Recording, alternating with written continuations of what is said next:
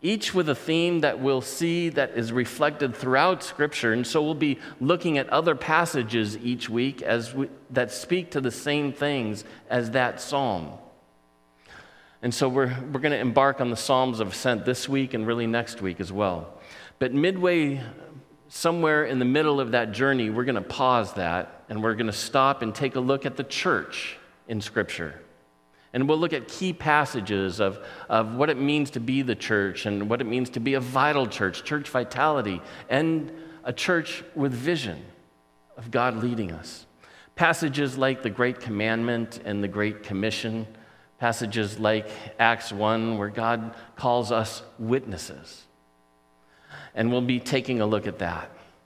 But all of that takes us now back to the transition process of where we're at as a church we are moving from a season of reflecting on and dealing with where we're at as a church, and we are entering a season of discerning God's particular purpose for us as, at New Hope. And as we wrap up the season of looking where we're at, I've, I've prepared a report on, the, on this transition process, which includes a, a summary analysis of all the meetings I had with so many of you, and it was a wonderful time for me. And I've presented that report to the session, and they are sharing it with the team that is now going to be leading the vision process, but we're also making it available to anyone who cares to read it. And it is now a resource. It's going to be a resource for all of us, for all of us as we turn our attention to where God is leading us from here. There's going to be copies of it. They'll be available. There's hard copies available after the service in the narthex, and you can, and you can grab one of those on your way out. As well as you'll be receiving, if you're on our, in, in our email system, you'll be receiving an email going out this afternoon after the service to all with a link to that report as well. I mentioned the team that is leading this visioning process. The session has put together a team of seven people that's going to be leading the work of our whole congregation together, seeking God's leading for our church.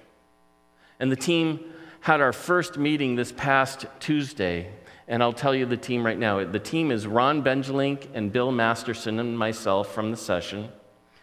But it's also Kim Sanders Waltis, who, who did the announcement at the beginning of the service, Debbie Green, Ann Rendell, who's been playing the, the violin, and Ruben Anvelink, who's been leading us in prayer and other things. And each of us is going to recruit uh, two prayer partners to, to support us. And then all of us as a congregation are going into a season of prayerfully discerning where is God leading us as a church and in answering the simple question how does God want to express himself through this church in this community at this time? If we can answer that, that's a vision. That's the answer to what is God doing here at New Hope. Now, once we have a, a, clear sense of who we are and where God is leading us, it's only then that we'll be putting together the pastor search committee, the, the, the team what we call the pastor nominating committee. You'll hear the term PNC thrown around. That's the pastor nominating committee, that's the search team. And we'll put that together and begin the nationwide search for the person to lead this congregation into the future that God has for us. But now, now, we're in a season of prayer and discernment and discipleship, including how to be a church together the church that God is calling us to be here and now. And so we're going to focus on discipleship and prayer as we begin this season, as we enter this season of discerning God's visions, God's plans. And we're going to begin all this with the passage from the prophet Jeremiah that speaks to right where we're at. It's a passage familiar to people who have been around the church for a while, but we often hear it without understanding the context. And the context is in 576 BC, the nation of Israel, most of them, almost all of them, have been carried off into exile to Babylon. Babylon has defeated the nation of Israel. and it's taken most of the people into captivity. A few are left, and there are some voices calling themselves prophets who are telling them, telling the people to revolt. Fight back against the captors. Get the glory days of Israel back again right now. But the true prophet, Jeremiah, has a different message. And in this chapter, he's telling the people of Israel to be patient. He's to settle into Babylon, not to become Babylonians, but through their presence there as the people of God, to bless the people that they're living among. And know this God has not forsaken you. That's where we pick up this passage as we read in Jeremiah 29, verses 10 through 14. Listen to the word of God. For thus says the Lord, when 70 years are completed for Babylon, I will visit you and I will fulfill to you my promise and bring you back to this place. For I know the plans I have for you, declares the Lord. Plans for welfare and not for evil, to give you a future and a hope. Then you will call upon me and come and pray to me, and I will hear you. You will seek me and find me when you seek me with all your heart. I will be found by you, declares the Lord, and I will restore your fortunes and gather you from all the nations and all the places where I have driven you, declares the Lord, and I will bring you back to the place from which I sent you into exile. This is the word of the Lord. God has a plan for his people. For the Israelites, in captivity in Babylon. They're going to be there 70 years. They're going to be there, that, that, that's going to be the lifetime of nearly everyone he's speaking to. It, this is a long haul plan. And it's not going to be to the liking of those who are used to doing whatever they want, whenever they want, to used to having it all now. But this is God's plan. It's what's going to happen. And you can either fight it or take comfort in it.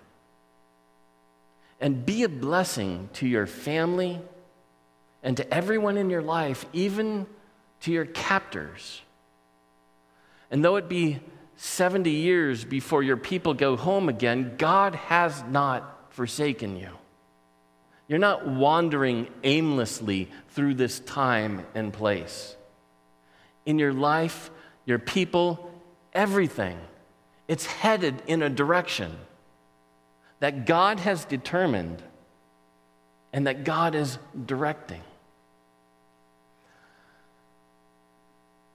One of the things that we can recognize that is not right in our world right now or then is our short attention spans we have an expectation that anything worthwhile in life can be achieved, received, bought quickly, instantly, or easily. For instance, it's easy to get people interested in Christianity. People are looking for religious experiences, but not necessarily for long apprenticeships of holiness. Eugene Peterson describes this as by saying, Religion in our time has been captured by a tourist mindset. Gore Vidal describes today's passion for the immediate and casual. We're all about shortcuts, hurry, how to, production.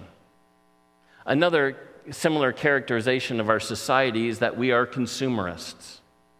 We're always shopping, shopping for the next experience, the next promise, the next great thing. And all of these paint a picture of a, a, a, restless society searching for something to make it feel better for the moment, that next thing.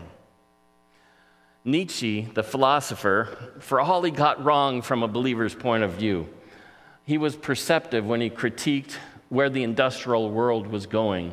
And he said, The essential thing in heaven and earth is that there should be a long obedience in the same direction.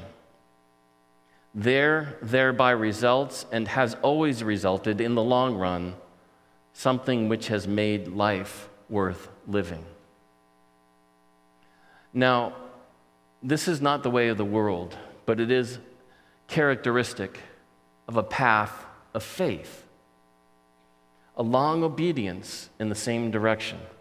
It's the name of the book of, about the Psalms of Ascent that, by Eugene Peterson that I'll be referring to through the series. And he describes two biblical designations of a life of faith that are helpful here pilgrim and disciple. Pilgrim and disciple. Disciple, mathetes in Greek, it's a lifelong apprenticeship. A lifelong apprenticeship. And in the Christian context, it's an apprenticeship to Jesus. Not so much in the classroom, but it's on the job training. Not acquiring information, but skills and wisdom in faith. And disciples are those who, who live with Jesus and, and join him, join him in the workplace, join him everywhere. And he, he began as a carpenter and fashioning buildings and, and furniture. He became one who shaped people. And including his disciples, shaped them, shaped us in the life of faith what does a faithful life look like? Follow Jesus as his disciple. A pilgrim. A pilgrim, on the other hand, is a person who spends their lives going someplace, on a journey. For those headed for Jerusalem on the songs of ascent, singing those songs of ascent, or for us, we're going to God. We're going to God. We are a people who have realized that things are not right here, and this world is not our home. The archetype for us is Abraham, who left his family and home and went on a journey. Didn't even know where he was going as he started off. Just know, just knew God was leading him. The people of Israel left Egypt and wandered in the desert, not aimlessly, but always on their way to the promised land.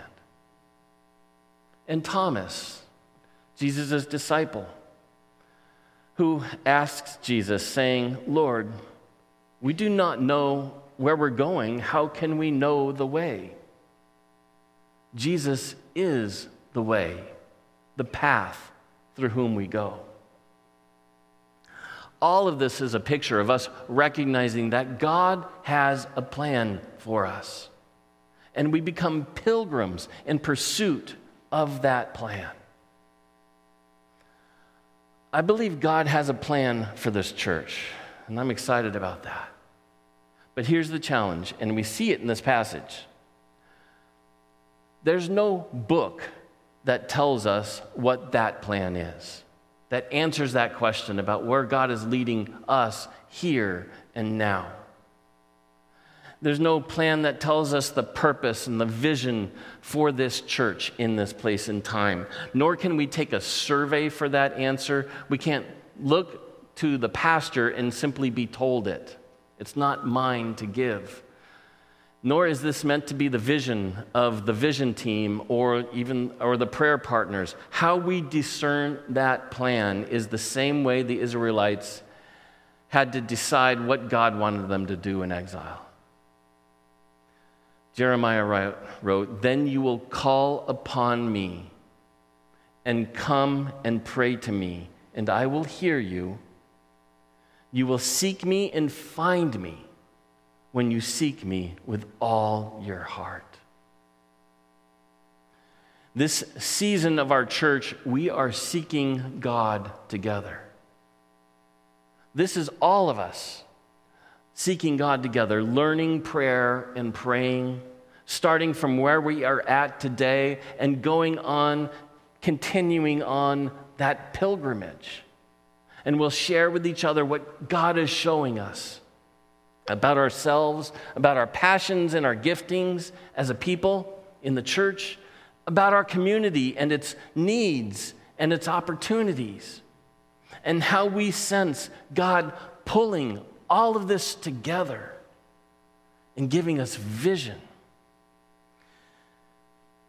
Honestly, if we hear God with quick and easy answers, and, and, and that's what we're looking for, the kind that you the kind that gets you off the hook from doing the hard work of seeking God, then you might be able to guess maybe it's a little bit of a, a false prophet. Because what God is asking of us is not our, our quick and easy answers. What he's looking for is our attention and our prayers, and our ears, and our hearts.